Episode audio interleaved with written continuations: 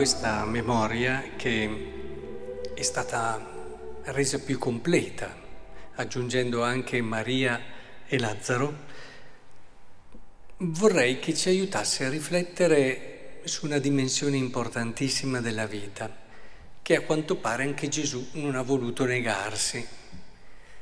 Cioè, la casa di Betania era una casa dove Gesù andava a ristorare il proprio cuore, perché lì aveva i suoi amici. L'amicizia è un luogo dove il nostro cuore si rigenera, si rinnova e si ristora. E è un luogo dove ognuno di noi può crescere, può maturare, può vivere quell'esperienza così ricca e profondamente umana che appunto l'amicizia eh, permette.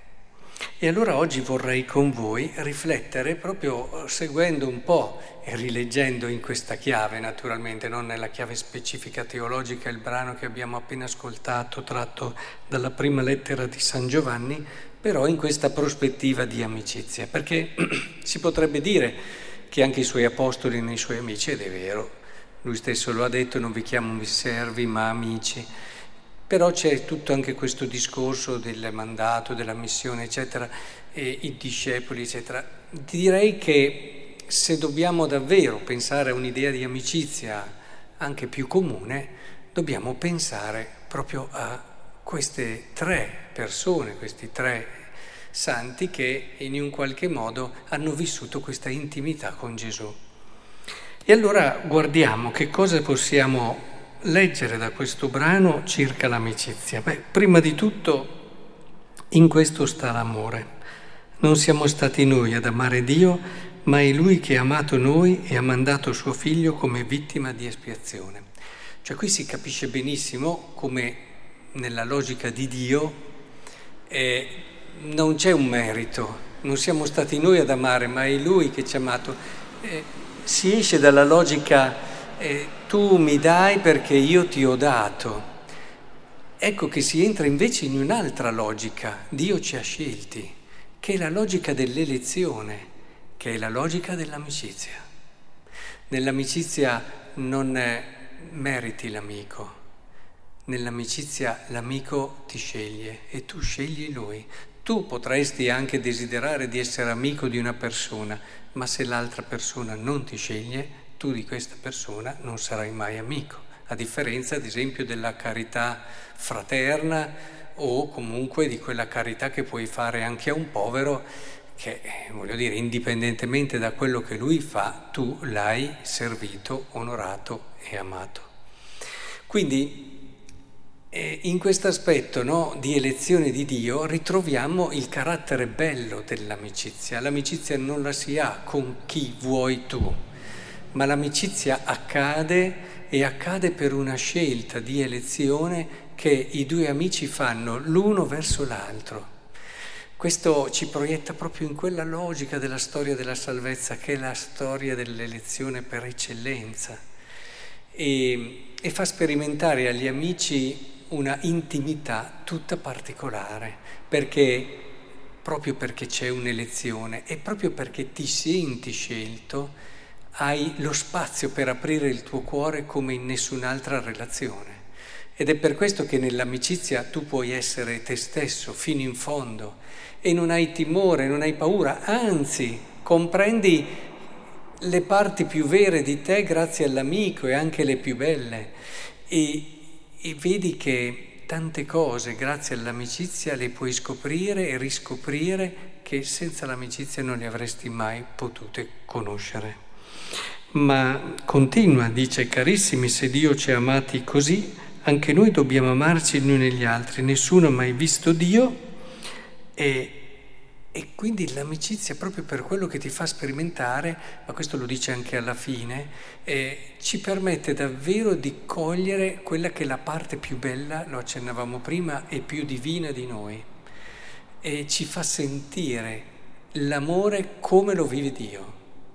E questo è stupendo perché l'intimità della Trinità credo che si possa vivere in un modo particolare e speciale per quelle che sono le esperienze umane proprio grazie all'amicizia, con tutti gli adeguamenti del caso, ma mentre possiamo vivere l'amore del figlio che viene donato anche attraverso la carità, la fraternità, il servizio, l'agape, eccetera, mm, per quanto riguarda invece l'intimità proprio della Trinità in questa elezione che si rinnova, eh, penso che si possa vivere in un modo umano chiaramente, ma proprio nell'amicizia. Per questo vorrei che l'amicizia la vedessimo sempre con questo respiro trinitario che ci fa e ci aiuta a cogliere un po' meglio Dio nel suo essere Trinità.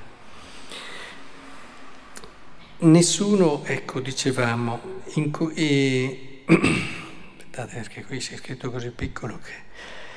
E, e noi abbiamo veduto e attestiamo che il Padre ha mandato suo Figlio come Salvatore del mondo, sì. E in questo senso l'amicizia ha bisogno anche della concretezza.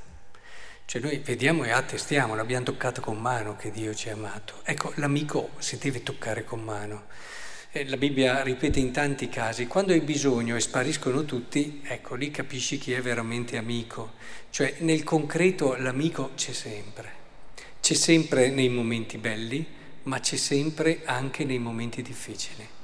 Anzi, proprio nei momenti difficili tu cogli in un modo speciale la sua vicinanza e il suo essere prezioso per te.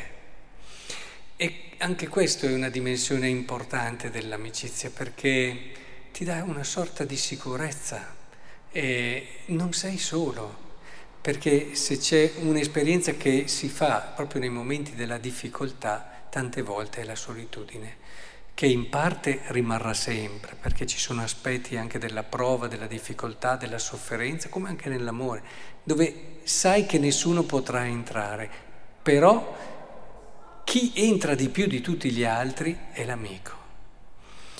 E appena prima diceva, in questo si conosce che noi rimaniamo in Lui ed Egli in noi. Egli ci ha donato il suo spirito. Eh, dicevo che l'amicizia ha una respiro trinitario. E nella Trinità il Padre e il Figlio si amano e il loro amore, no? dal loro amore procede lo Spirito. E lo Spirito è, è come dire il frutto, anche se è limitante dire frutto, eh, diciamo procede, procede, è difficile a volte rendere questi concetti trinitari in modo così immediato, però la cosa importante è che riusciamo a capire come anche nell'amicizia non ci riduciamo ai due che si vogliono bene, ma eh, c'è un qualcosa di nuovo, c'è un qualcosa di più che viene generato. E gli amici lo, lo, lo sperimentano in un modo molto particolare e speciale. Non ci siamo solo io e te, ma c'è un qualcosa di nuovo, un legame nuovo che ha una sua autonomia, una realtà nuova dell'amicizia che non sono né solo io né solo tu ma è una realtà speciale che ci parla di noi, che ci parla di una storia d'amore, di una storia di elezione e ci parla di una storia di speranza. E infatti si parla anche, noi abbiamo conosciuto e creduto all'amore che Dio ha per noi. Non si può parlare di amicizia senza questo credere nell'altro e questa fiducia.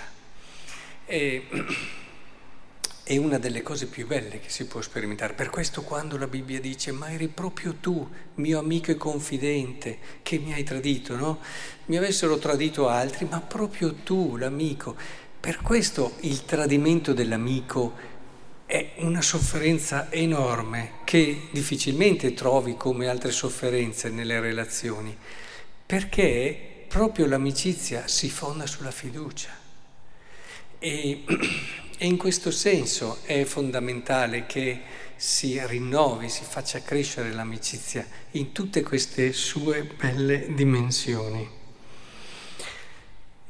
Ecco, in breve, perché il tempo che abbiamo è poco, però ho cercato di rileggere questa bellissima lettera in questa chiave. Parla del rapporto di Dio con l'uomo e ho cercato di cogliere alcuni tratti che ci possano davvero aiutare a comprendere e conoscere meglio la realtà dell'amicizia.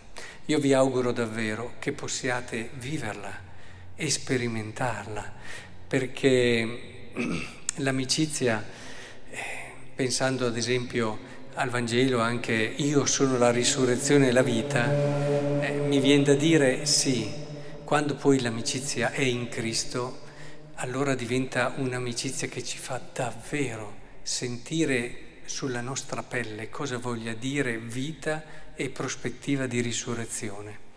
Quindi vi auguro davvero di avere, non tanti perché difficilmente si hanno tanti amici così, però di avere degli amici. E sappiate che non dovete lamentarvi, ah io li vorrei, no? Alcuni dicono, però eh, come uno è, così sarà il suo amico, dice la scrittura. Cioè, se non hai amici, il problema non è fuori, è dentro. E è vero che a volte si può essere anche delusi, a volte ci possono essere anche, ma le delusioni, se vissute nella preghiera e con maturità, alla fine invece che ritirarti in te stesso, ti danno un nuovo slancio, ti danno più maturità, più esperienza e alla fine possono diventare un aiuto per vivere nuove e più belle amicizie. Quindi questa messa preghiamo per questo, che il Signore ci aiuti ad avere degli amici, perché anche Gesù non se n'è privato. È una dimensione che più di tutte le altre ci parlerà di Dio e del suo amore.